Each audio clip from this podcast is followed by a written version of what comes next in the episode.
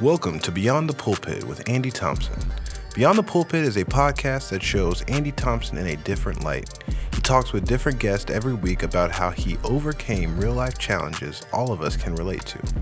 If you want to support the Beyond the Pulpit podcast, head over to www.pastorandy.com slash podcast for more information. What's going on? How you doing? I know that I was doing lives relatively consistently, and then I just, you know, decided to take a a live break. But now I'm back with a new track, Fat and Swinging. That's what I'm doing. I'm I'm I'm I'm rolling with the homies, and uh, it's Monday night, Atlanta, Georgia. What's going on? And uh, just shout outs to everybody. Hey, hey, hey, hey, hey, hey. And uh, I am uh, going to answer some some serious questions today. I am, and I'm just waiting for my producers and uh, and uh, my managers and my controllers and my uh, puppeteers to let me know. Zebulon, North Carolina. That's amazing. I'm glad you even have internet access. Welcome to the show. Welcome to Instagram. Welcome to uh, Louisiana. Come on now. You know y'all ain't got no internets out there, but I'm so glad that you've got your megabytes and you're all ready to to be a part of this wonderful uh, uh, episode of Beyond the Pulpit. Just letting everybody Knightdale, get out of here. Come on now. You know you ain't got no internets over there, no Knightdale. You're looking for your pump for your water. And uh, I'm looking to see if there's anybody joining from Flint, Michigan, working in Fort Wayne, Indiana. Fort Wayne, let's go. Fort Wayne. Somebody said Pastor Andy's off the chain because I'm talking to somebody in Fort Wayne. Now, you know, if you're in a place called Fort Wayne, you better be ready to fight. And uh, so, hey, come on, let's go on, jump on on here, get all excited, go tell everybody that Jesus Christ is King. Tell somebody that Andy Thompson is going live beyond the pulpit. My mic sounds nice. Check one. Yo, that's my man, Joseph Stein from Accra, Ghana. What's going on, Stein? How you doing, buddy? We about to jump into this thing really quickly. Did somebody just say they're from Michigan somewhere? Hold on, let me look at that. Lansing, Michigan. Lansing don't count. That ain't no Flint. I want somebody from Flint with the water. Memphis, Tennessee. What's going on, Memphis? Serious barbecue there. Did we go live on YouTube yet? We are live on YouTube. Okay. To everybody from the YouTube world, to everybody from Instagram Live, this is Beyond the Pulpit, Andy Thompson. So excited that you're here with us tonight. I just want to let it warm up and folk are on their way on and on their way in. And there's something in my mind I wanted to talk about really quickly before I start answering questions. And uh, certainly, Instagram Live, I'll answer some questions. In Long Island, New York, here we go. And uh, and where I'm, I've got a bunch of questions, and even uh, are we gonna do a call in? Maybe we may take a call in. We'll see how people are feeling on a Monday night. And uh, you know, when I was in college and I was a uh, Flint in the house, there they go. There's somebody from Flint. You go ahead, drink your bottle of water, and let's get into this thing. And so, when I was in college, I was a psych minor for quite a bit. And there was a big debate that we used to have, which was kind of the discussion about the difference between nature versus nurture. And nature is what you get as a result of your DNA, and nurture is what you get as a result of your environment. And that was the ultimate question. And I mean, we're talking about, and I was in college, so we're talking about 25 years ago, 30 years ago, we're talking about forever ago.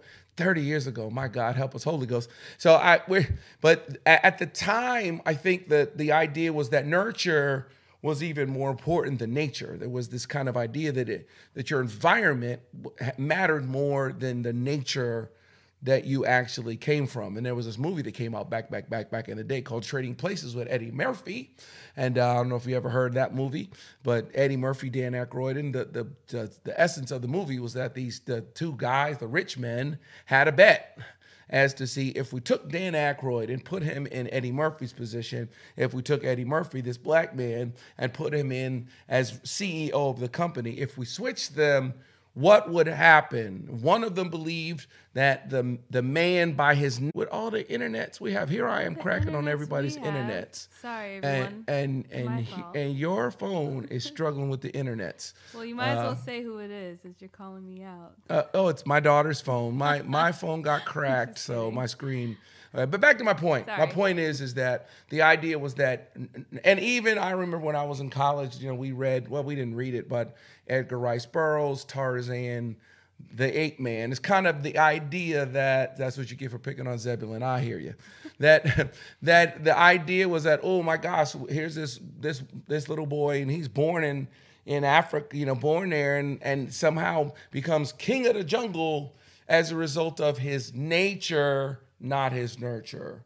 Um, and I think that now we're, I think we're at a point now in which we're understanding that it's a combination of both. It is definitely your your nurture, your environment is a huge factor, but just as much, it's the seed that you come from. In in the same way, I think that people ask me often about success. I'm reading a lot of articles about success and how do people find success and are people successful just as a result of gifting or are they successful as a result of the, the environment that they're in? And I really, much like the nature nurture debate, I do think that it is a serious combination of both. I do think that it's absolutely possible to rise from loser people and become a winner. It's absolutely possible for that to take place. Um, it's absolutely possible for you to come from people that didn't have money and didn't have anything and was was lacking in education, and for you to decide, yeah, but you know what, not me. I'm not going to be that way. I'm going to be successful and break the mold of whatever the pattern of my entire family has been. That's something I'm going to do. Absolutely, it's possible for you to do that. At the same time, the the nurture of your environment or the opportunities that you're given. Um, the person that has more is given, and so you know, as as great as it is to believe in in nature, as great as it is to believe in talent, as great as it is to believe in gifting, I think one of the mistakes that we make is that we underestimate the value of the head start. We underestimate the value of standing on someone else's shoulders. We underestimate the value of having people in your corner that want to back you. We underestimate the value of having good mentors and having people that believe in you and good support. We underestimate the value of having a good team around you. Um, all of those things are significant factors. We underestimate the value of a relationship with your father. Um, we underestimate the value of a relationship with a father, even if he's not your father. Whenever I listen to Shaquille O'Neal talk, it's always like he's uh, who he's talking about is his stepfather. His stepfather made him, and so even though that man wasn't his father, his stepfather played a significant role. And when you look at who Shaquille O'Neal, is post basketball, it is definitely uh, impacted by who his father, his who he calls his father, his stepfather, made him to be. And so, sure, being being born and then ended up being seven three and and quick and skill with either hand. That's a gift. That's a talent, but it comes without repentance. But there's a work ethic that goes along with that, sure, and that's a part of what made him successful. But when we look at him beyond basketball, the the the things that were placed in him by the people around him definitely are a factor in who he was when it comes to success. And I think that when we talk about success, we have a ten- tendency to talk about it in a vacuum, not acknowledging that your community plays a significant role in your ability to be successful. Even when it comes to defining who you are or what it means to even have success or what it means to even be a, a, a, a not just alive, but someone that really does uh, contribute to culture and society. That definition is based on who made that definition for you. What does it mean to win? If you're the only one that comes up with that goal, then I don't even know if you really will win unless somebody says what willing what winning is to you. And who defined that for you? And who defined how you would get there? That's a significant factor with being successful. And i think that unfortunately mo- mo- um, many most most of the young people that are talking about success are talking about success based on what they see in this this what this seems like as success versus having a generational perspective of what it meant to be successful um, in life. And you know, my daughter's going to be asking me questions tonight. And and when my daughter and I are having conversations about about her career and success, and in my sons, um, I'm not allowing them to be the only people that define what success is. I'm like, sure, that that you may think, oh my God, I got a million followers, that's success, but uh, what does it profit you to have a million followers and you can't sleep at night?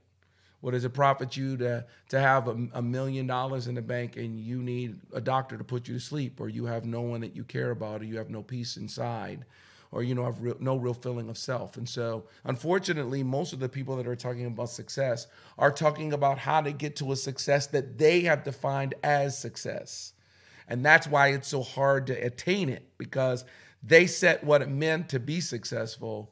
So, since they set what success meant, now it's almost hard to ask how to get success how to get successful because success has become so ambiguous um, and and so controlled by media or so controlled by uh, the opinion of this particular generation.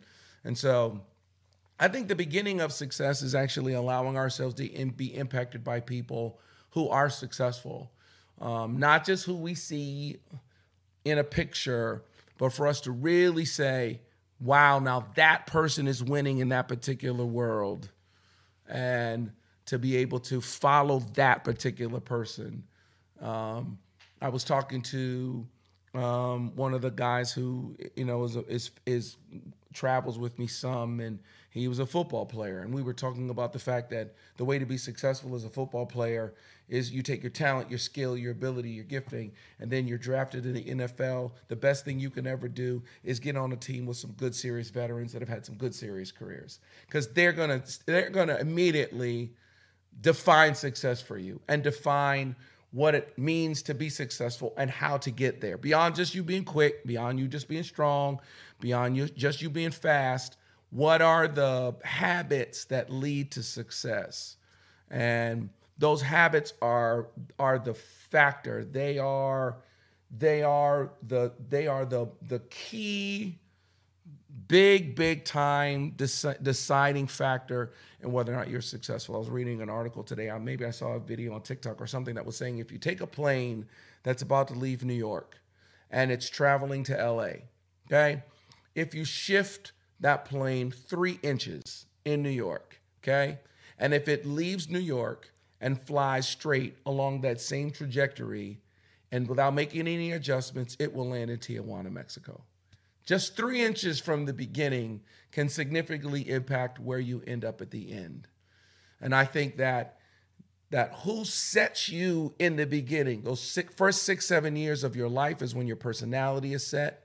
Who poured into you, who made you you, uh, who who defined what it meant to, for behavior to you. Those things are so important to who you end up being um, that we can't talk about success without talking about how you were parented and how you were taught and who raised you. And those are all factors. And it's like we're just all of a sudden somebody just wakes up at 17 and decides, oh, I want to be successful. And I'm not saying you can't, but you may have to sit down with somebody and go all the way back and look at things that you were taught when you were six. and you may have to recalibrate from off of that and realize at six years old, somebody pointed you to Tijuana. and if you're now going to get to LA, you're going to have to make an adjustment in your flight plan um, for you to actually get to success. Um, so, anyway, that's awesome. That's my first little rant for the night. You ready to jump into this thing? You got some questions for me? I mean, you know, we got some folk on and and yeah. uh, so I'm ready to get down to it. Yeah. So I'm up tonight. You know, you I, are. You're I like, took a nap. I'm popping. I'm you're like all the pizzazz, you know all the energy. Woo! My juice. You're loving it. Um, I, I like how you were talking about being raised and how you were being raised. And there was a question that we got actually um, kind of on the other end of it where uh, I call her the millennial mom. She says that she's a young mom struggling with her four year old and she tries her best to gently reprimand him, but nothing she does seems to work. Any tips on discipline tactics? Because she's starting to be concerned about raising him wrong, but wants to still have a good relationship as he gets older. So It's really great that you asked me this question. I was watching a TikTok earlier today, and you know, I almost wanted to. uh What's that thing where you kind of connect with it or Stitch it? Stitch with it? Oh, I wanted to stitch with it so badly, but I knew I was next time. I knew I was doing this tonight, and I was just like, oh, maybe I can talk about it tonight because I think there's again, right? th- There's a goal that parents have, and it's seen from this particular woman that was talking that a part of her end goal was getting to a place with your child where you have a really great relationship with them later on. Hmm. And I think that this is this is a this is a thought and a care that to me I'm sorry I don't mean to sound overly judgmental but it is it is so impacted by women being asked to raise children all by themselves. It's just it's why the father's involvement whether you're together or not is so important because it's like if you I don't know if the goal of my parents was for us to have an amazing relationship when I mm-hmm. was an adult. Right. I don't know if that was their goal. I Right. think it was something that it I, maybe they hoped it would happen. I don't know. I think the main thing that they were thinking about is do we know how to behave? Do we know how to act right? Can we get to school and sit still? Can we do what we're called whether you like them or not, whether or not can you be an actual like full grown human in society? Can you be Will know, you be able to teaching you to contribute? be- Can you fit within the culture? I don't necessarily know if my parents or my grandparents were trying to raise people to be their friends later on. You know, I think that um, there's a there's a a concept right now around parenting that has to do with acknowledging their feelings and so let me answer the question really quickly. I mean, first of all, you know, infancy and child development was, you know, my concentration when it came to psychology. And you need to understand that a child is not even fully developed in their personality until they're six or seven years old. So you're talking about somebody four and trying to acknowledge the feelings of somebody four is like you, you need to understand that memories from when you're four years old i wouldn't even take a child to disney world who wasn't at least seven years old because there's the things that you really remember from when you were four are maybe are very traumatic things and you even will need to meet with a psychiatrist or a psycho to really dig down into stuff that happened before six years old. And so it's like we're trying to acknowledge the feelings of somebody who hasn't quite navigated what feelings really are about and they still haven't even really figured out and even beyond seven i mean they're even saying now that your brain the male brain isn't even fully developed until you're 27 years old. So you got somebody four years old and you're you're trying to allow your behavior with them to be ruled by the acknowledgement of their feelings but their feelings are extremely immature and their feelings are still being shaped by you defining what their feelings are about. Um, you you you have to um, you have to make somebody for feel right about right things. okay, right now, if you were raised properly, then you feel right about brushing your teeth. You feel right about eating vegetables. You feel right about going to bed.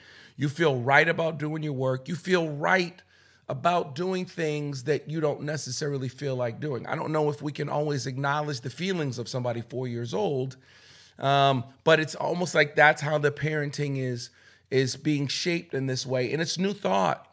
And I think that we need to be careful about um, too much new thought that hasn't been proven um, with real results. Um, so here's my acid test. This is this is kind of what I've said to people uh, when it comes to parenting. I've said that ignorance requires instruction, rebellion requires discipline. Ignorance needs instruction. Rebellion needs discipline. It is wrong to discipline ignorance, and it's wrong to instruct rebellion. so if I say, come here, and I can tell that you know what I mean, okay? If I say, go clean your room, this woman was kind of like, oh, go clean your room. And then if you come by and the room's not being cleaned or straightened up or they're not picking their toys up, now it's almost like, well, let's have a conversation in which I now have some kind of instruction thing in which I'm going to acknowledge your feelings. And the truth of the matter is that you're just dealing with rebellion in that particular point. It's absolutely possible for your child's will. Your child's will gets turned on before they're even fully formed in their cerebral cortex. Their will is turned on early. So they're they're just a bundle of knees, they're a bundle of yell. They're babies start bucking on you when they're six months old and seven months old. They, they're, their will starts to come out. They're, while you're trying to change them, they're halfway fighting you. And you're like, I they don't have the cerebral ability to know that they need to be changed and they need to sit still and they need to keep so it's like their will is already on and you're battling against their will to stay in their own bed their will to sleep all night. They you know better than them that they need to sleep. I think the challenge for most people is that they start this process too late. Now i know you're someone asked me this question who's got somebody that's almost four. You got to get on it when they're four but it really does start for everybody that's listening planning on having a baby. This thing starts at six months old. When they're six months old, that's when you have to start being aware of their will and understanding that it's not their will, but it's your will.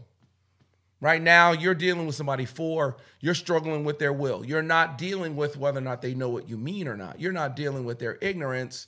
You're not, that's not that that four year old don't know what you're saying. It's that that four year old has a will and that four year old has decided that they want to do what they want to do and they don't want to do what you want them to do. And so now you're being told to instruct their rebellion.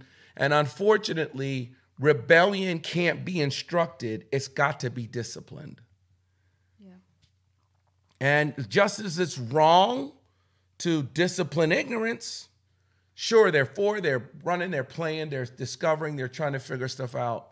But if this is the 50th time you said, don't leave me when you're with me and they want to run off they you what you're dealing with is rebellion now for everyone that wants to say well we're going to do it new and you can't eh, well the problem with that is you're going to teach your child a very wrong lesson because the truth of the matter is that if you are rebellious enough you will be disciplined Yep. that's a fact. It's a fact. If you are driving down the road and a cop flashes their lights behind you, if you do not pull over, they will discipline you. They're not waiting for you to feel it. They're not, they don't care about, yeah. they really don't even care. They're they're like, you know what these flashing lights mean. Now, when they you could say, I don't know what it meant, but you can't get your license if you didn't. No, no, no. You know what I meant. So if you do not teach your child a certain amount of discipline, they won't be able to function with a group. And this is the issue. It is the ultimate issue that we're dealing with. It's kind of the freedom and rights of the individual versus the disciplined requirements to function within normal society. And if we don't discipline our children, then we will not teach them how to function in the world.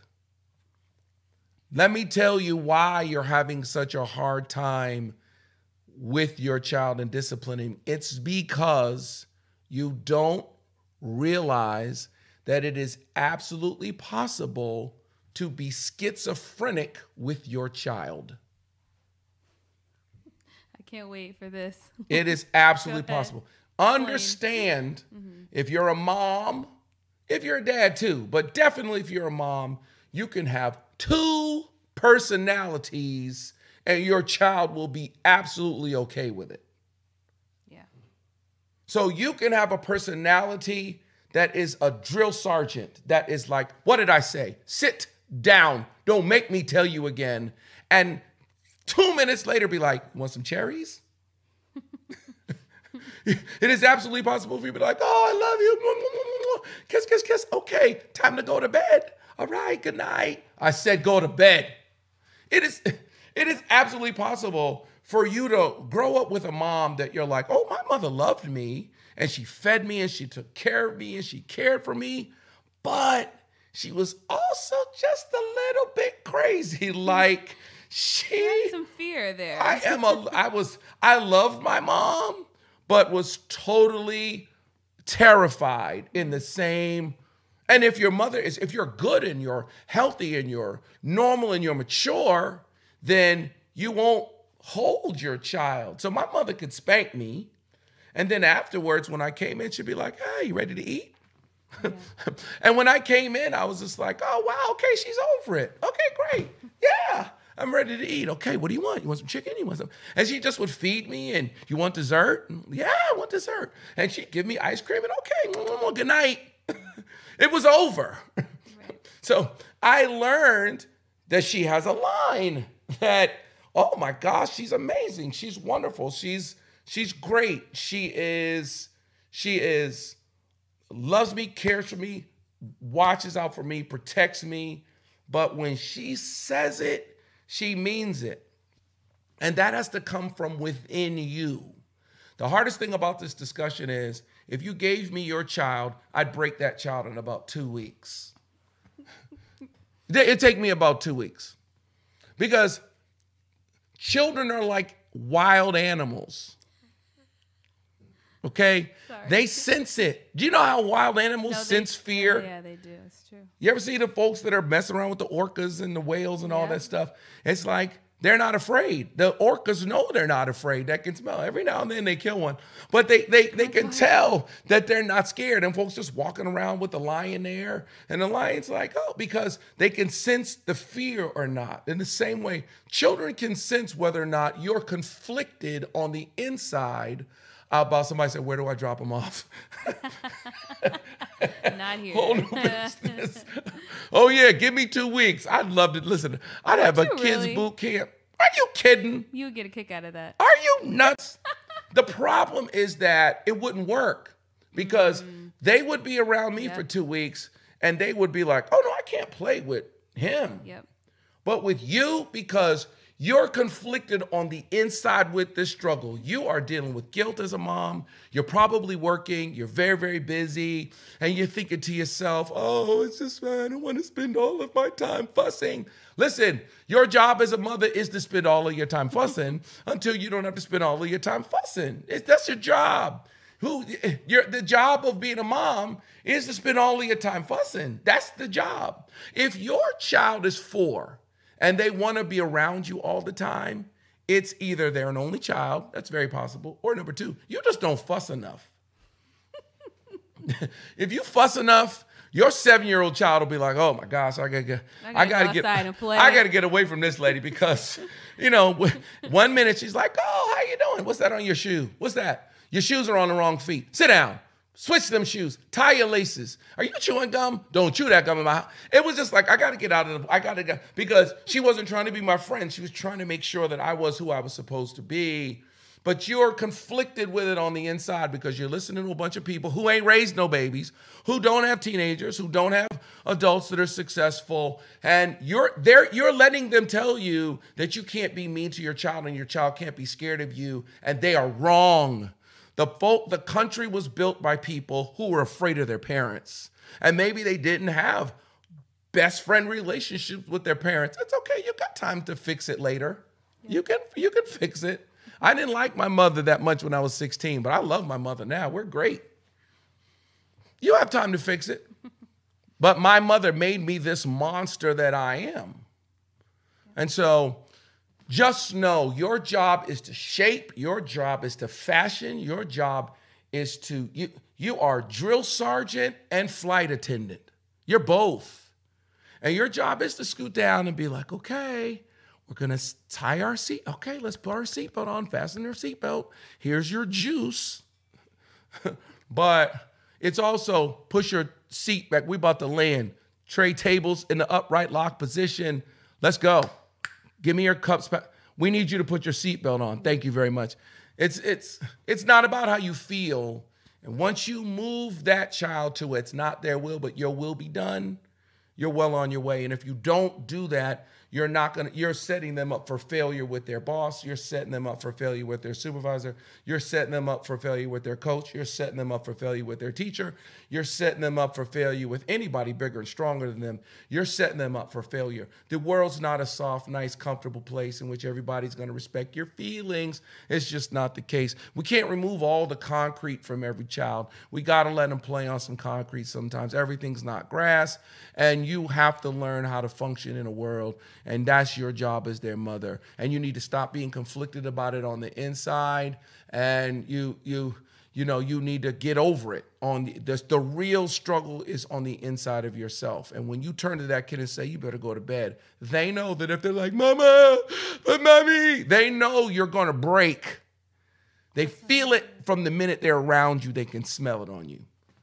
And you have to make up in your mind that you mean business that you're not there to be their friend you're there to make them a healthy, functional person. I know it took a long time answering that question, but anyway. No worries. No, it was good. Good question though. Yeah, sweet. So I have this question is very interesting, and I'm like, I can't wait to hear how you're gonna respond to this. So this young woman says, I was recently dating my quote perfect guy, but he expressed early on that he has some dating anxiety. Dating anxiety due to him being divorced, having two kids, his ex wife cheating on him, and abusing him at only the age of 26.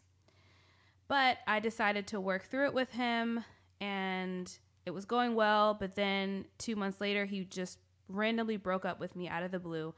I'm very confused because he says it's because I'm not the one, the right one for him. But I really feel like God has put him on my heart. And I think I need to have another conversation with him to get clarity and maybe salvage things. But I don't know what to do. Okay, that's Pretty such thick. that's such a thick loaded question. thick, loaded question. there's so much like, in there. Oh my gosh, as I know. Yeah. You know, first of all, I think that you know one of the most challenging things for women is, you know, when you're and it's interesting because you and I talk about this quite a bit. Mm-hmm. It's like you all you, you fail to realize that it's a numbers game in a certain way. You know, it, it, you know, it's like you're you're so looking for the one that you haven't really you haven't really dated enough to know this is the one. You, you know, you're deep, you, you hear somebody, this guy's story is compelling. Women can be healers to a certain extent and fixers, and guys are looking perfection. I, I've said that before that guys marry because you're perfect, because they like exactly what you are right now. Women can be a little bit deeper to a certain extent, in which they're, you know, if there's a little bit of a project, there's almost like a goal. And you know, even some of the the videos I've seen or some of the stuff that I've read that talks about how you know women have the, the fantasy of women as vampires and pirates and monsters and Beauty and the Beast. It's like you're a monster, but for me, you're going to end up being a prince. Um, but I think that you know, number one, God laying them on your heart and all of that is there's there's no God laying them on your heart. That's not what That's it's about. What it's, there's for. there's none of that. It's not God ain't laid nobody on your heart. You know, God don't lay nobody on nobody's heart necessarily like that. I know that you know there was a bunch of faulty teaching about mm. God tells people who that's to be with. Yeah, right. That's your wife. That's not yeah. true. None of that's none of that's valid. There's not even anything in the Bible about that. You know, it, it's just not a valid thing. Um, and so, you know, what's happened is that you're a human feeling person and you developed a connection with someone, and it takes some time for you to break that connection.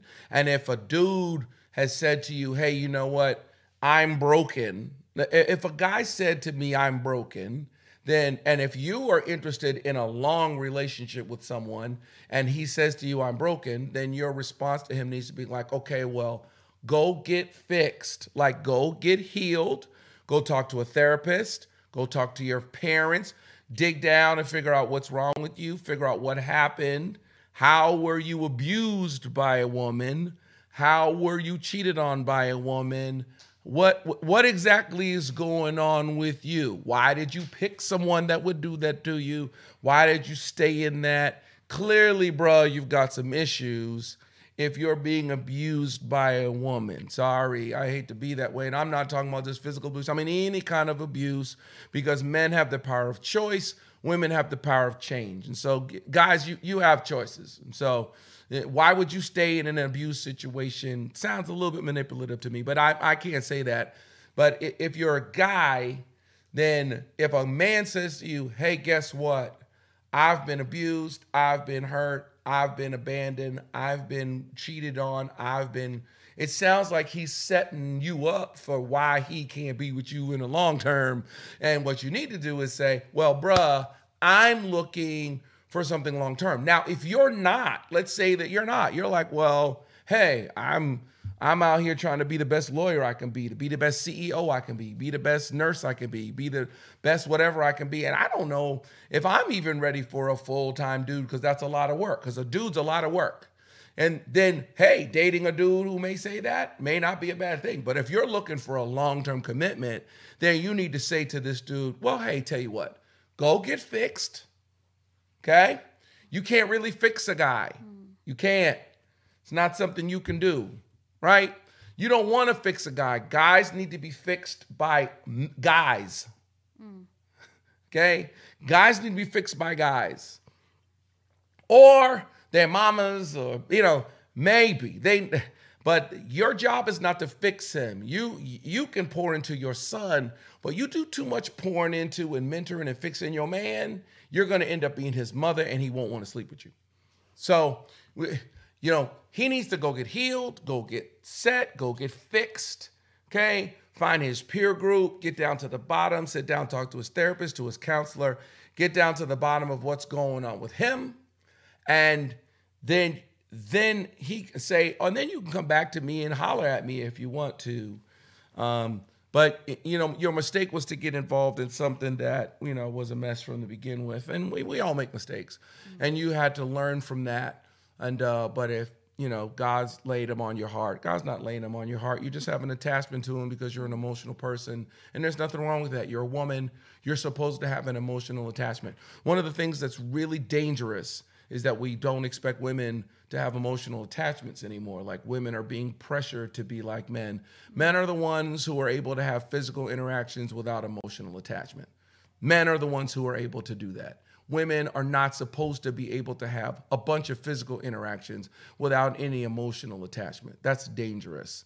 And even guys, if you have too much physical interaction without any emotional connection, you can break your intimacy or which is not a word, hmm. but you can you can break your intimacy machine and you will find yourself in unable to have real intimacy with anyone because all you do is see women as just physical conquests.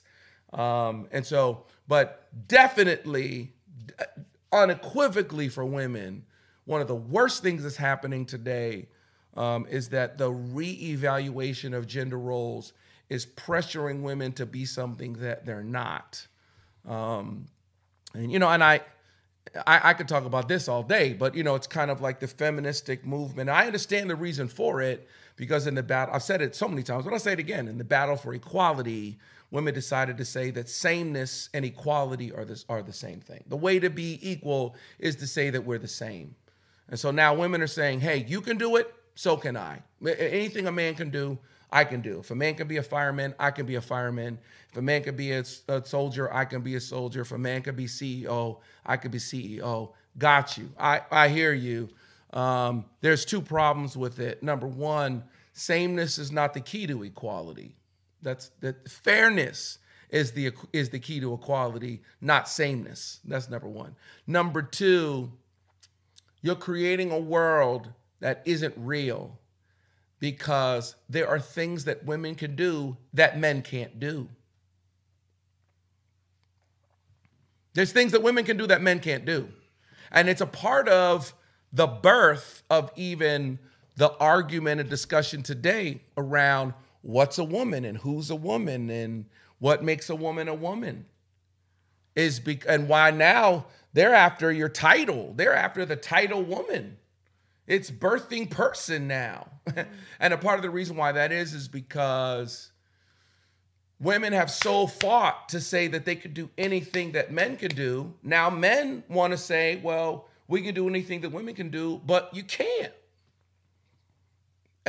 and there's a bunch of things that women can do that men can't do and one of those things is com- connect emotionally.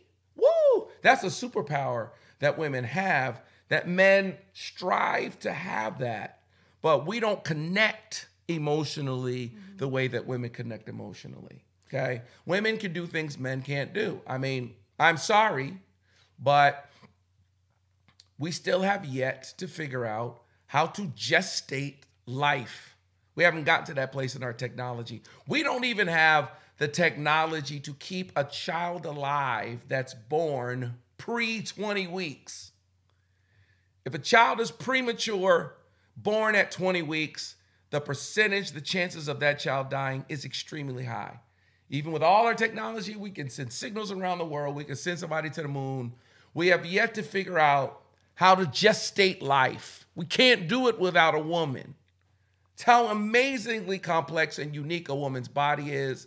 It is so unique. I sat there and marveled at it. Anytime I've seen a woman pregnant, I'm just like, it's it's a marvel of life. It's the mystery of life. It's the miracle of life. The ability to adapt and change and to gestate a child. We don't have that technology. We don't have that ability. It's something men can't do. And so the idea of, oh, well, we're going to be equal by being the same creates a false narrative in which you start to battle for the things that make you unique.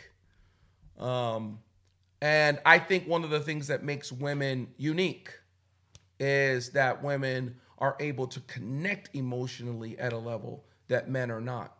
And you're gonna you're gonna constantly be disappointed if you expect a man to be able to connect emotionally at the level that you can connect emotionally. It's not something men can do. They're not able to do it. And the stats prove it. It's just yeah. a fact.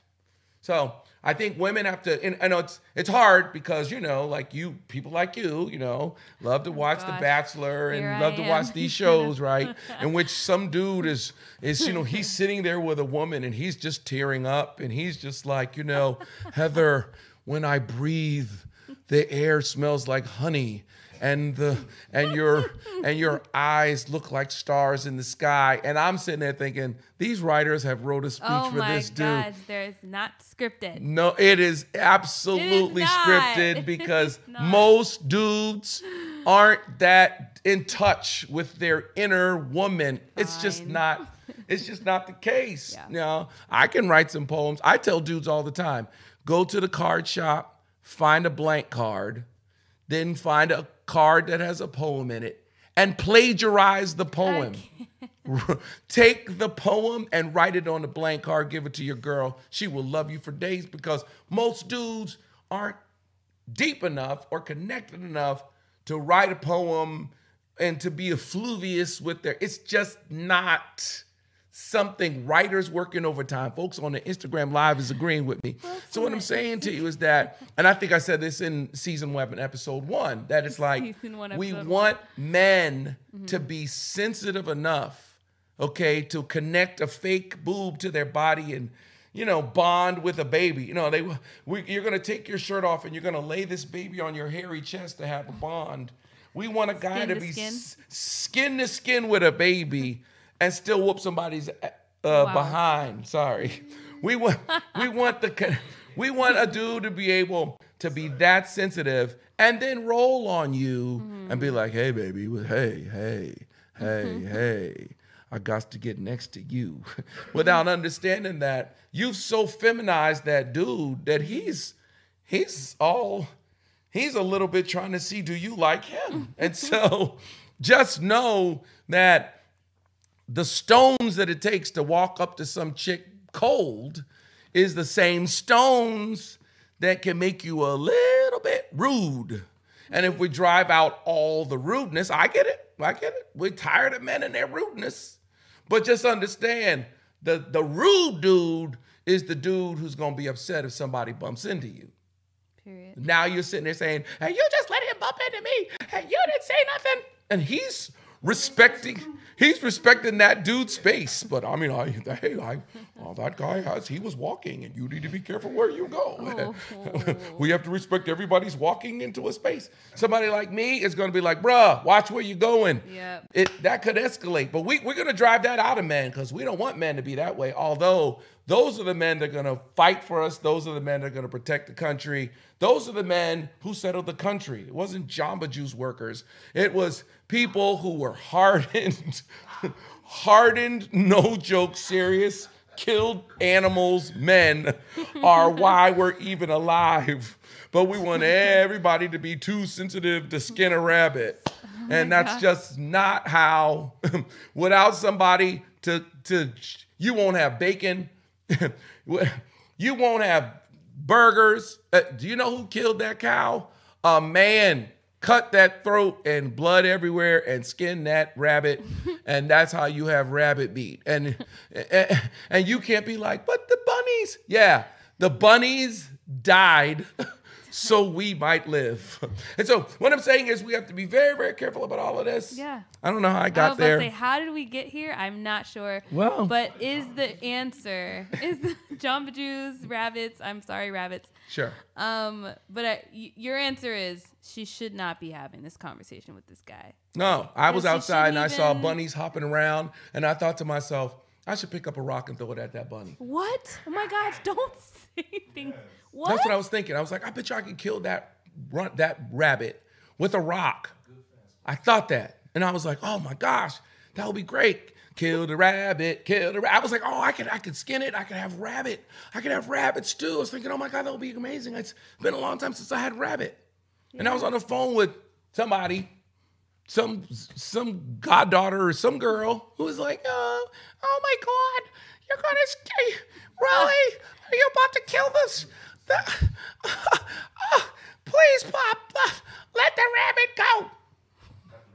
Again, I don't know Okay, how we're getting on. here, Okay, but I'm let's sorry. just move Okay, on. PETA folks the answer to this in. girl is do not do not talk to this guy. No, you can't call that Don't guy. call that guy. All right. So, um, Stubbsy, I think that's what his name is on Instagram, wants to ask a question that regarding your intro for this episode today. Um, and he asks, or she, yeah, he, sorry, do you think success is primarily defined by discipline, um, process slash steps, or is it a combination of both? I think that it's a combination of both. I mean, I think that it don't matter how many steps you want to take. If you don't have the skill and the quickness and the jumping and the speed to play in the NBA, I mean, you can be as hardworking as you want to. I think it's a combination of gifting and discipline is a part of what it takes to actually get to success. I, I think that if you think it's just talent and mm-hmm. just ability, you're going to be disappointed.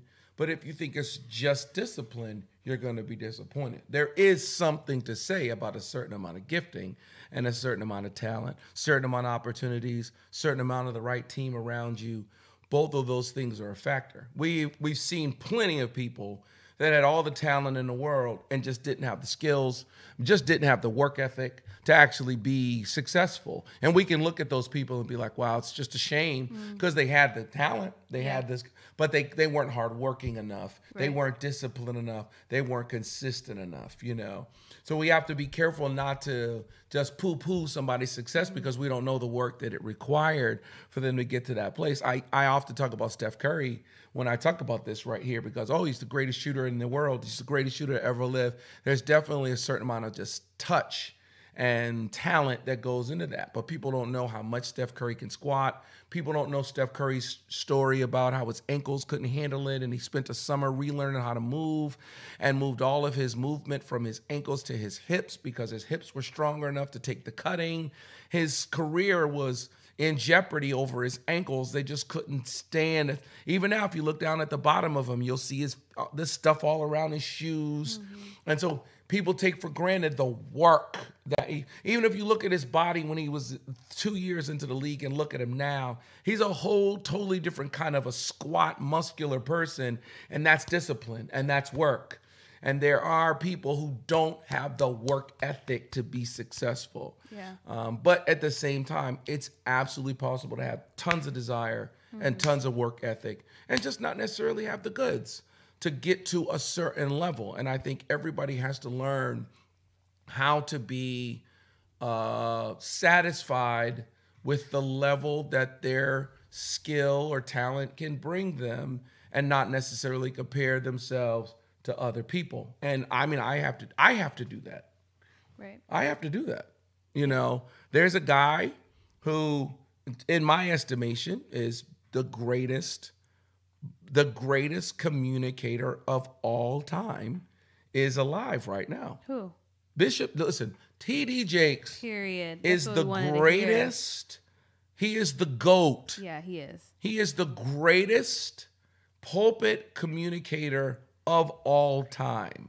Because not only he can he absolutely inspire you, but he can totally, completely instruct you. Yeah. And if you're a Christian, you're into speakers, or if you're if you're no everybody watching this isn't a Christian, but if you are, it right now you do yourself a favor and find yourself in a room with him. It's like when Michael Jordan was playing. It's like Steph Curry playing. It's like when Tiger was. You want don't miss this opportunity to go see Michael Jordan play. Mm-hmm. You are living in a time in which the greatest communicator of all time is still in his prime and still walking around on stages. And you owe yourself spend the thousand dollars go somewhere, get in a room, and just sit there and drink, some, pay attention, and be impacted for an hour and a half, two hours by the greatest communicator of all time. I mean, I there, when I go to his stuff and I, I, when I sit there and listen to him, I just have to be like, yeah, that's just a whole it's a whole nother level. It's, just, it's a whole nother level, and I think that you know, you can work hard and you have to rise to the level of which you can rise and you put all your work in. Some people are afraid to put all of their work in. Some people are very hard. It's very difficult for them to go all in with their effort because they're afraid if they go all in and they don't succeed, then they're going to be disappointed hmm. at what level they reached. They almost would rather throw off on the fact of, well, I didn't try all that hard. Yep. You know, so I, I could say, well, I'm, you know, listen, I'm, I'm fit. Clearly, I'm never going to be TD Jakes. I could say that. Well, so I'm not going to give it all I got. I'm not going to preach the. I'm not going to study as hard as I can. I'm not going to do everything. I, I have to be willing to give it everything I have, give all of my effort, all of my heart, try as best I can, and be satisfied with the level at which my talent brings me and my gifts brings me. And I can't compare myself to anyone else I have to compare myself to how my gifts are and what I am doing and who I am and be satisfied with the fact that I reached my my level. Yeah. Um, and that's based on my talent and it's based on my discipline.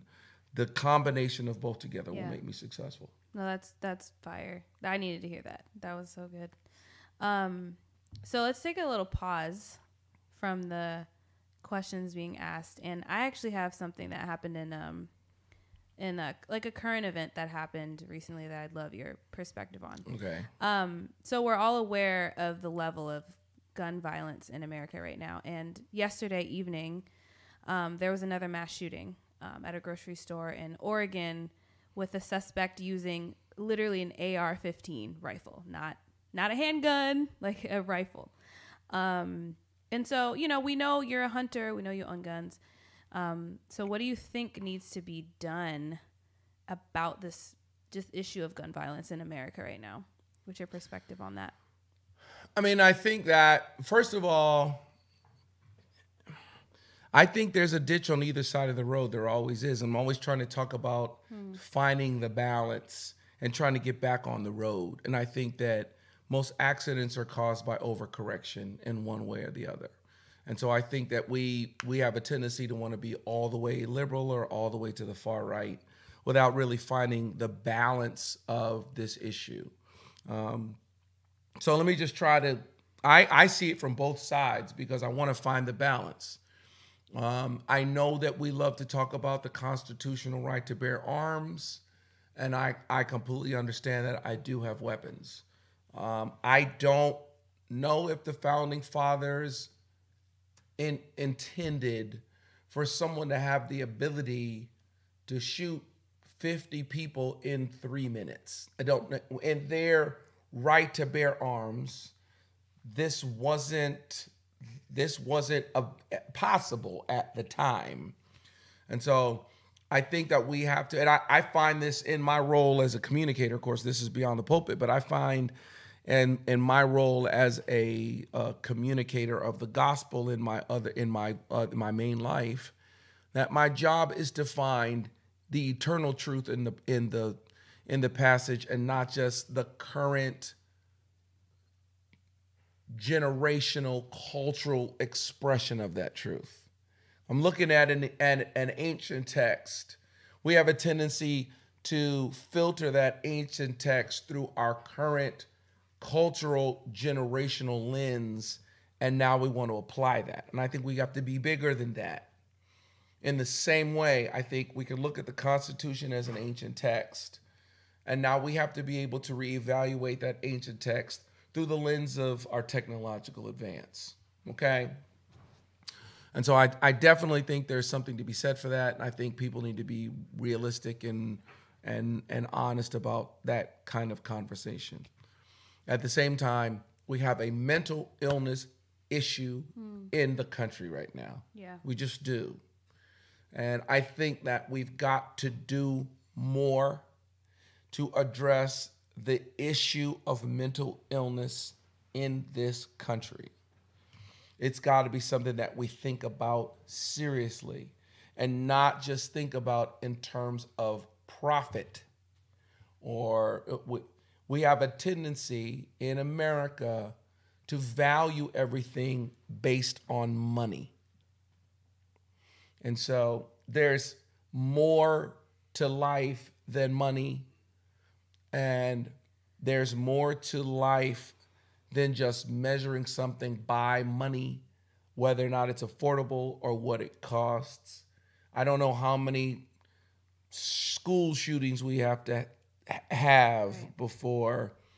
And I, quite honestly, I'm sorry, but the school shootings and in, in particular, I think there's I, I think there's a pretty easy answer to that. And it's not it's not necessarily that you got to take everybody's guns away. Hmm. That's not it. I mean, you just I mean, you could take you could take veterans, you could take there's all kinds of guys that have done army. It's this it does it doesn't take a whole lot to put armed people at schools. Right, right. It just, it just doesn't take that much. Hmm. Just doesn't.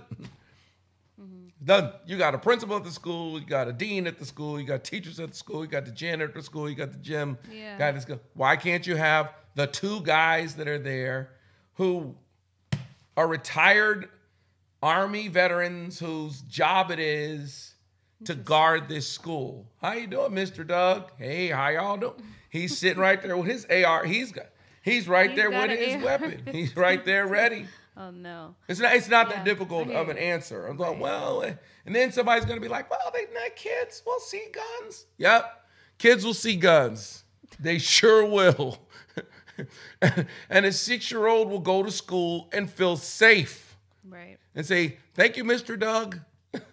Because what would I rather him see, Mr. Doug, Sergeant Bob, is there to protect me, versus somebody breaking in and shooting up a school? It's very, very easy. It's a, it's an easy deterrent, and we won't have to deal with little four-year-old kids and little fourth graders getting shot. It's just not something that's going to happen. But I do think that we have a serious mental health issue in this country. and we're not addressing it. When I was a kid growing up, crazy people weren't just allowed to just walk the streets. just, just, just wasn't something that was allowable. Right. Just wasn't. Somebody was crazy, then they were put somewhere.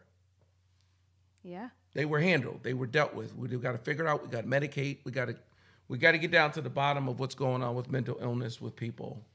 Um, but I also think that there's a bigger issue that has to do with identity and it has to do with discipline. It has to do with um, Langston Hughes. What happens to a dream deferred?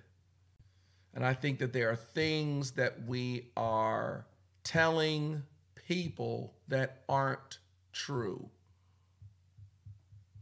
Hmm.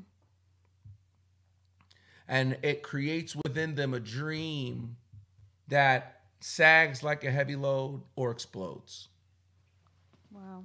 So if from four, someone was telling you, you are special, you're the only one, you're the only one like you. There's no another in the whole wide world that could do the things that you, or you are special, special. Everyone is special, everyone in his or her own way. Sesame Street. Barney, Oh dang. It. special, I was right? like, how do I know this? what Barney. happens when you find out that you're not Yeah. that I special? I hear you. I'm following you. Mhm. that you there's you don't have something that only you can do that other people can't do because you're working at burger king there's a whole lot of people that can flip burgers and no one's coming to you and saying oh my god the way you work fries my god woo i have never seen anyone stack shoes at foot locker like you. Barney was right. You really are special. You know you end up finding out that you're not that special. Mm. And i have to come to grips with the reality that i'm not that special. And no matter how special i think i am I end up having to come to grips with somebody who's more special than me. Mm-hmm. So when we tell somebody they're unique, and tell somebody there's nobody like them, and we tell somebody they're super special, and then they wake up to the reality that maybe they're not that special, now they got to figure out something to do to be special. Hmm. Because they were told that they were special, and they have to be special. Oh my God, I'm not special. How can I be special? I'm gonna, okay, well, I'm gonna do something to be noticed. I'm gonna be do something, I'm gonna do something to stand out. I'm gonna do something crazy. I'm gonna do something different because I'm starting to look like I'm one of the masses. And we have to do a better job. In again, it's a ditch on either side of the road, right? We go from you're a part of the masses, you're a part of a culture, you're a part of a family.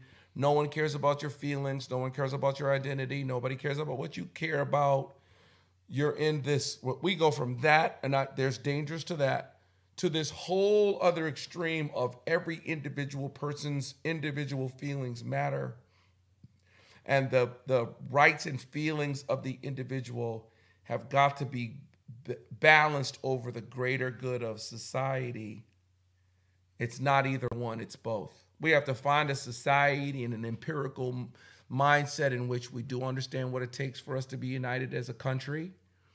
For us to be united as a country, there've got to be some norms that we say are apropos. For us to be humans, for us to be, for us to have families, for us to survive, we have to be able to define well, what is a man? Well, what is a woman? Well, what is a marriage? Well, what is a business? Well, what is winning? Without totally stepping on the rights of every individual to say, well, winning to me is mm-hmm. sitting in the bed and eating Cheerios. That's what it means to me. And how dare you stand against my rights as an individual to eat Cheerios every day? That's how I win. There's nothing like my Honey Nut Cheerios. That's how I win. Like, I mean, I got you, but there's got to be a societal mm-hmm. group that comes in and says, okay, but sitting around eating Honey Nut Cheerios all day means you're a loser. yeah. Another one where how do we get from you know that to Cheerios? But Well, No, I love a bowl of honey nut Cheerios, I mean, they're really good. but that doesn't make you win. Exactly. That might be winning to you, but that's not winning to the to society. Yeah. But what we want to do is in our determination to validate the feelings of every individual person, we're going to take away all of any measurable, and that's dangerous. Yeah.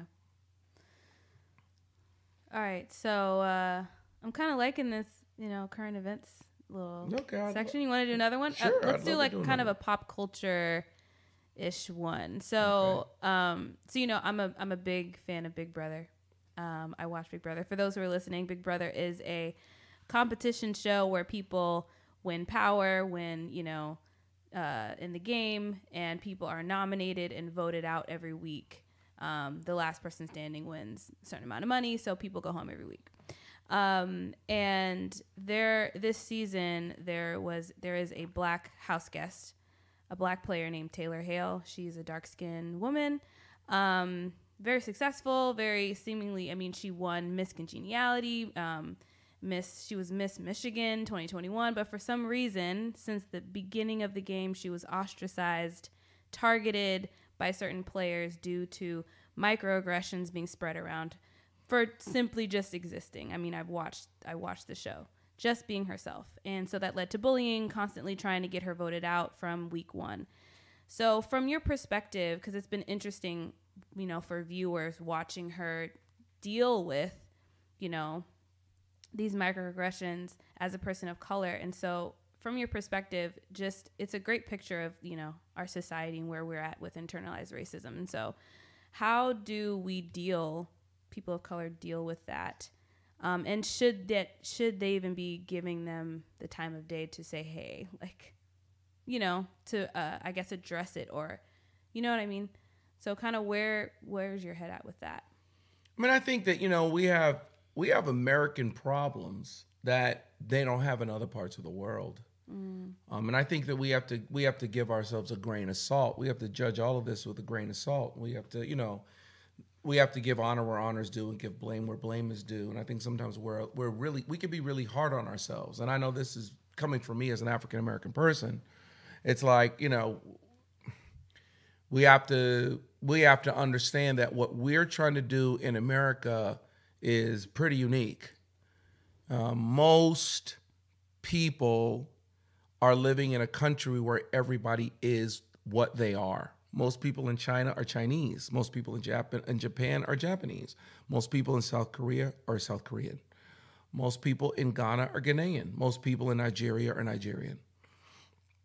Um, so, you know, in America, we've got this whole mix of all of these different races, and we're we can point to racism, we can point to um, prejudice, and we can be very we can easily admit that America was founded as a racist nation, absolutely as racist as any nation, as racist as Nazi Germany. From our birth, we were a racist nation, um, and so um, from the founding of the country, just African Americans brought here were brought here totally as cattle. And so the birth of America and the birth of the introduction of African Americans into the country was from a position of total inequality, was us being property.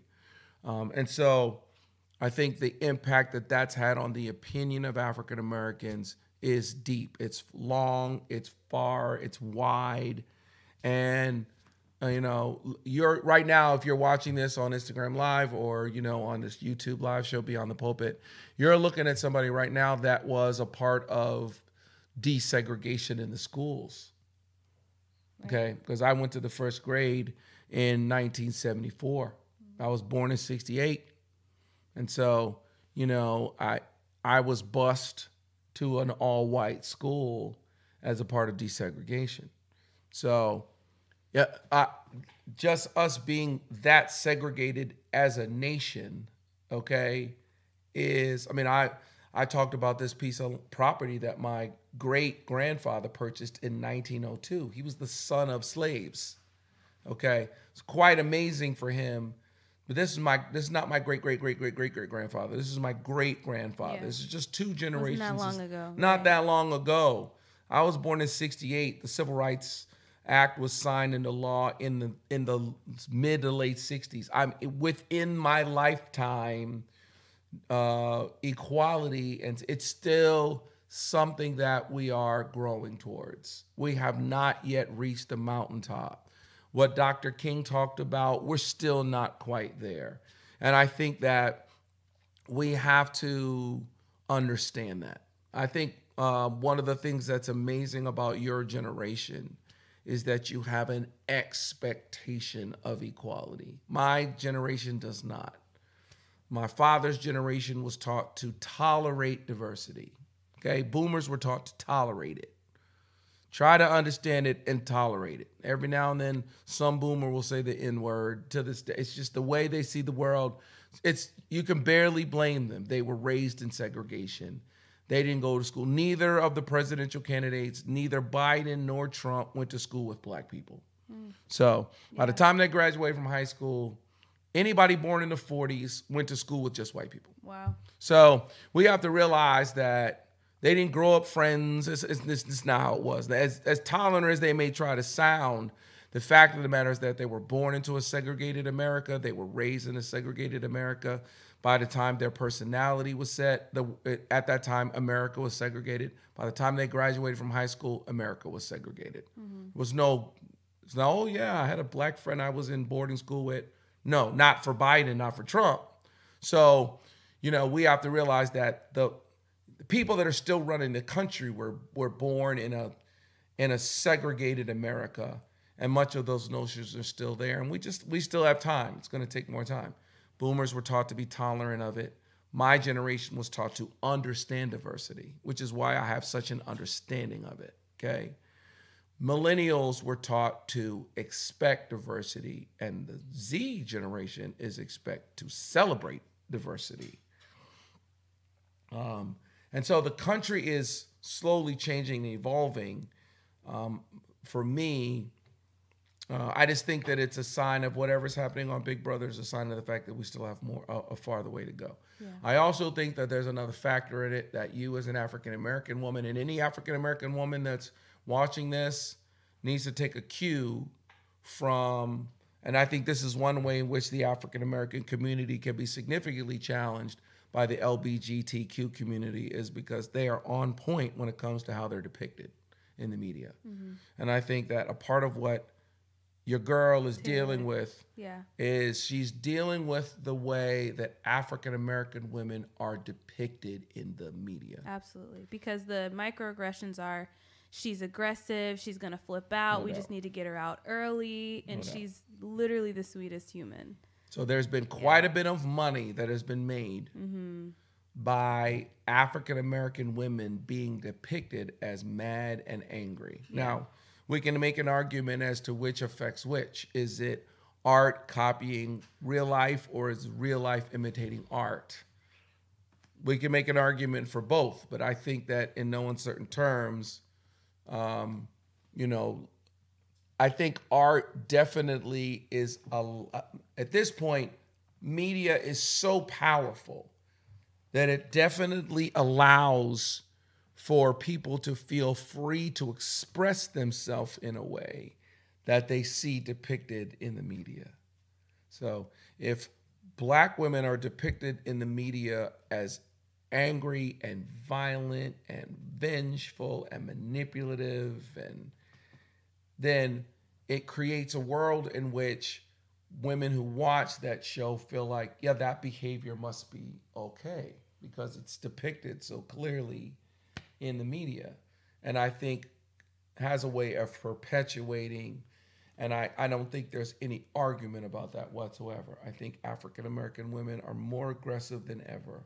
I think they're more physically violent than ever. Um, I think they're more bruh than ever. There's there's definitely a masculinization of women, but certainly a masculinization of African American women. But be, be, without a doubt.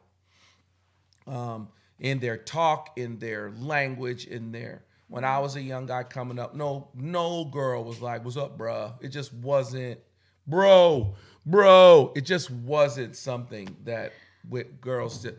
Girls didn't, I mean, a girl might swear and cuss you out if she was angry, you know, like mad. A girl might cuss you out. But I seen videos of guys, you know,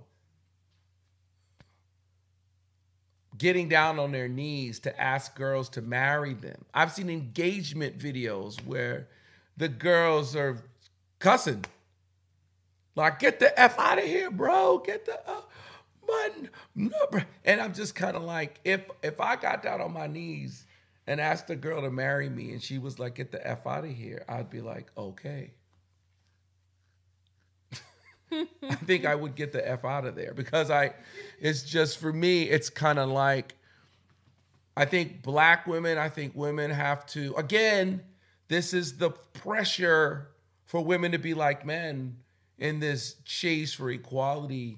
And I think that women are being manipulated into being something that's less than what they're supposed to be. Hmm.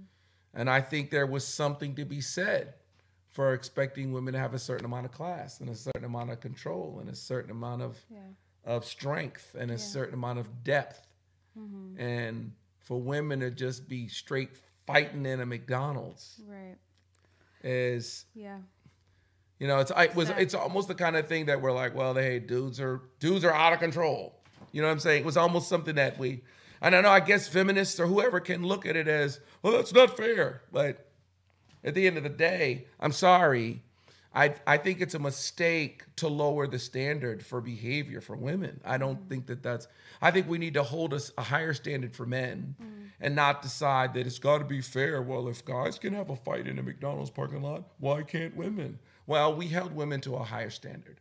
Mm. And it's disappointing to me that we've decided to lower it. Yeah. And I think a part of the reason why we're lowering it is because media is making it seem like it's okay because that sells. Mm-hmm. That's what sells.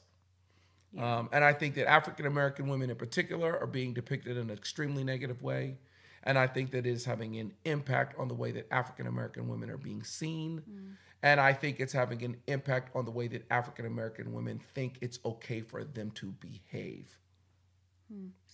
Yeah. So now, right now, it's like the the highest divorce rates. No one gets no one gets divorced like African American women. They have the highest numbers. Mm. Okay, no one's as single as African American women. Nobody. Hmm. No one.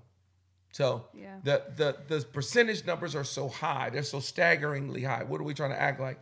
African American women are just that much worse than every other woman. They're that much different from every other woman. No, they're not. Mm-hmm. No, they're not. It's just that they're depicted in an extremely negative way. Yeah.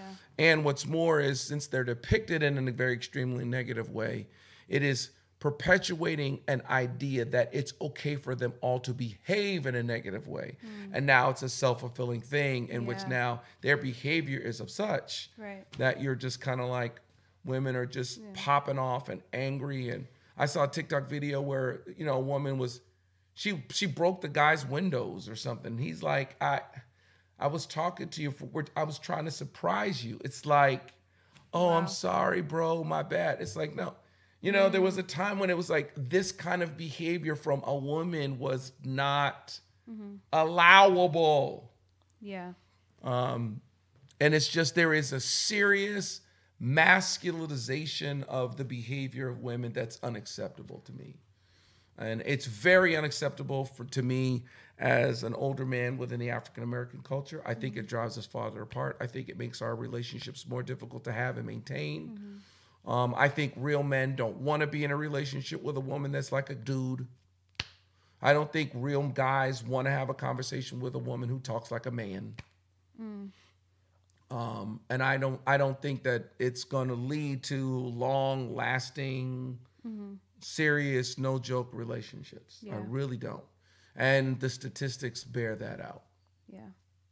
Well, the good thing, just to wrap wrap that you know up, is you know update on on our Taylor Hale is that she actually is she has forty five percent of the votes for E News's best TV personality, best reality TV personality. So the great thing is she's you know, she we do have a a you know dark skinned black woman who is actually showing that the other side of what you know should be shown i mean the house guests are now talking about how graceful she is she's going and comforting the people who were bullying her at the beginning of the game she now has a little a little guy that likes her who's who's attracted you know she's got sure. a romance going on the show and so it's you know it's it's one of those things where it's like it's great that you know it the the issue at the beginning of you know what we were talking about of this of how she was being talked about has now turned and been able you know to open the door for her to show that hey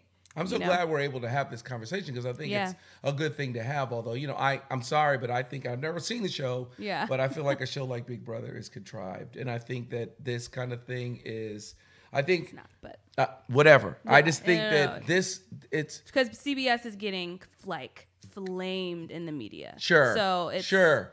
And and really, as a result of really it, bad. you know that they're on CBS. Exactly. There's almost no bad publicity right, right now. Right it's like you're t- we're talking about Big Brother and the fact that this happened mm-hmm. made Big Brother get a level of attention. This show's been on forever. Yeah. And maybe people were just starting to be like, "Oh yeah, it's another episode of Big Brother. It's another season of Big Brother." And the fact that you got a sweet brown skinned woman on there and everybody's treating her for no reason, microaggressions and just talking bad about her and got issues with her. And now, oh, but now it's all better. Now somebody who you know eats Cheerios is interested in her. Cheerio. It's so ridiculous. So I mean, I I mean, I'm no, glad. I, I, I, think it's a good discussion. Yes, yeah, yeah, But you know, I think that the no, writers yeah. of these shows and they know what right. sells. A, well, yeah. They know what people want to do. They know what people want to watch.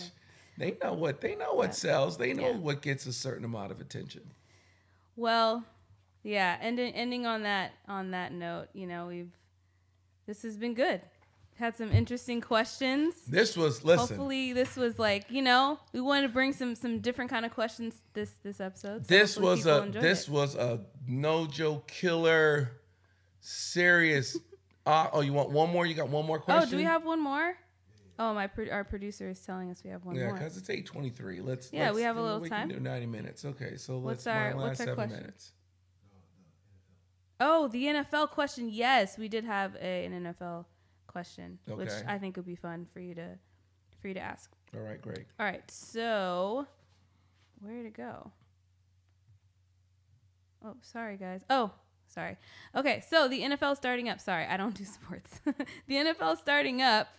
What are your initial thoughts about the season as we head into this preseason play? And who's your favorite to win for this year? First of all, I love the NFL. It's my favorite sport by far. You know, I mean, I played football in high school. Not I basketball? I played basketball and football. But like your favorite sport is football? By far. Wow. No, n- hands down. Okay. I mean, really, the only thing I really watch in the NBA is the playoffs. I, I very rarely watch a regular season game, and there's so many games in the NBA, 82 games or whatever. It barely it barely matters because you got 16 games, 17 game season in NFL. Every single solitary game matters. okay, I love the NFL. It's my favorite sport by far. When the NFL season has got the NFL gives meaning to everything. It's like even my Sundays are just better and brighter and. I mean, you almost how, like threw the TV away oh, when you couldn't record no, all ma- the NFL. Oh, games. listen, I the NFL is. I like the NFL so much. I like to watch teams that aren't even my teams. I just want to watch the Chargers play. I want to see, you know, I want to see the Green Bay Packers. I want to see how Denver is going to be with Russell Wilson. I just want to see I love the NFL. I love the intrigue. I, I just love it. It's amazing. It's it's great. Um, you know, I'm a I was born in Philly, but raised in Boston, and so the fact that I got a chance to see the Patriots have a dynasty was amazing to me. There was a time in my lifetime when the when the Patriots were a horrible team.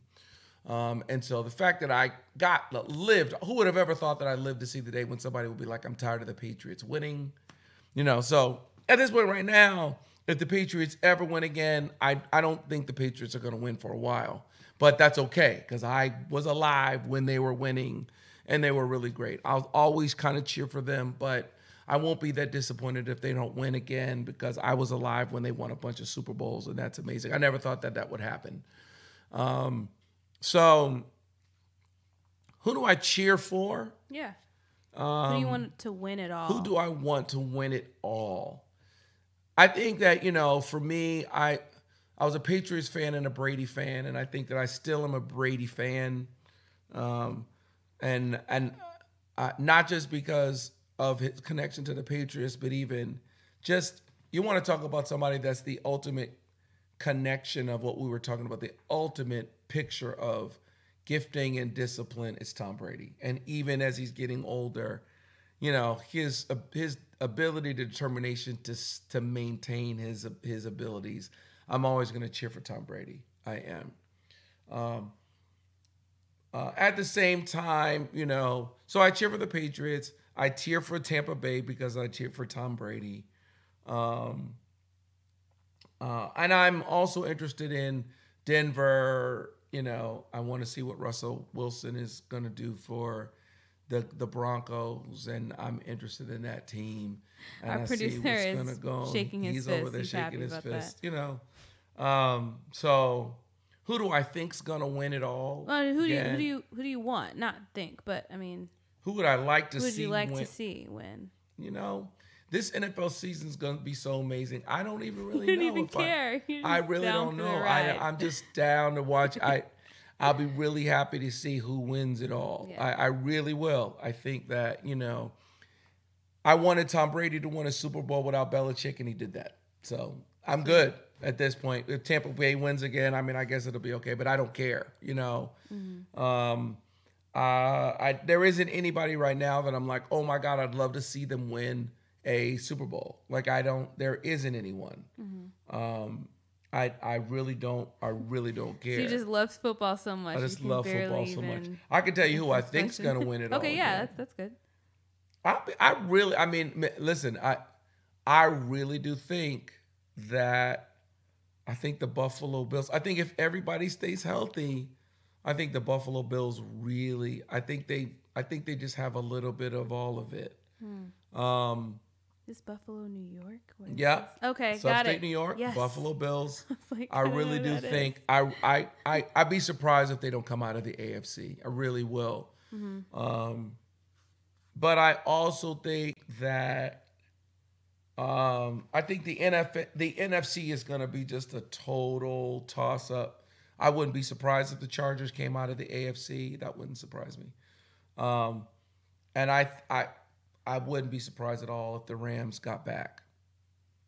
And I, I wouldn't be surprised if they went back to back. It's very, very hard to go back to back, but I wouldn't be surprised if they did. Um, but you know, I I also think that it's it's the, the Raiders could be good. There's just so many teams that really could be good this year. It's going to be an awesome, awesome season. I'm really excited about it, Nice. And I'm going to record every game I can and watch every game I can So happy for and you. And enjoy my life. Enjoy your life. It is the best. I think that far. that was the be- that was the best question for us to end on. I think actually, No doubt. you're just so smiley right now. Oh my gosh, I love the NFL. Oh, it's just so good. Perfect. It's so good. I I watch teams that aren't even good. I don't care. That's like Bachelor for me. It is. It's true. I watch Bachelors leads that I do not. I don't. I actually dislike them, and I'm like, I will absolutely watch every episode. Doesn't matter. All right. Well, Well- this has been another episode of. This was fun. This was season t- uh, one, episode two of Beyond the Pulpit.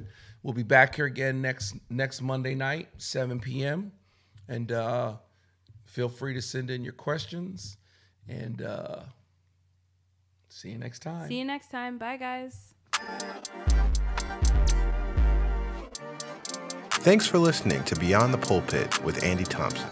If you enjoyed the conversation, be sure to follow Andy Thompson on all social media platforms. If you would like to support this podcast, head over to www.pastorandy.com slash podcast for more information on how to donate and stay connected with Andy Thompson.